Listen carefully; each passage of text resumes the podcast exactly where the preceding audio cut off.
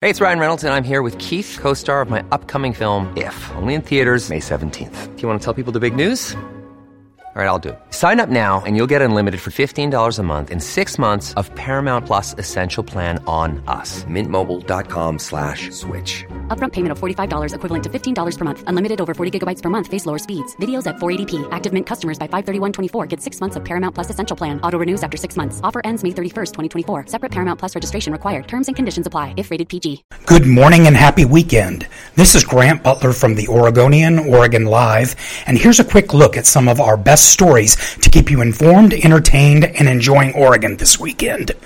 When a 40 year old Ohio man went for what was supposed to be a short hike on Mount St. Helens last week, he wasn't prepared for what ended up being a six day wilderness odyssey. When rescuers finally located him, he was dehydrated and had some minor scrapes, but otherwise was okay. How did they find him?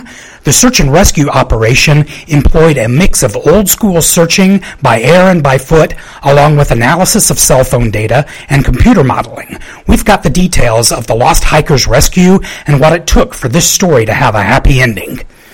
Anyone who has driven on Portland area freeways in recent years knows that congestion is a growing problem. Could toll roads be the answer to all that traffic? State transportation officials think so and are asking for federal permission to charge drivers using certain busy stretches of I-5 and I-205. And that's just for starters. They'd also like to see tolls on other congested roads like the Sunset Highway and Oregon 217. But don't expect tolls anytime soon. If okayed, the plan could take a decade to get up and running.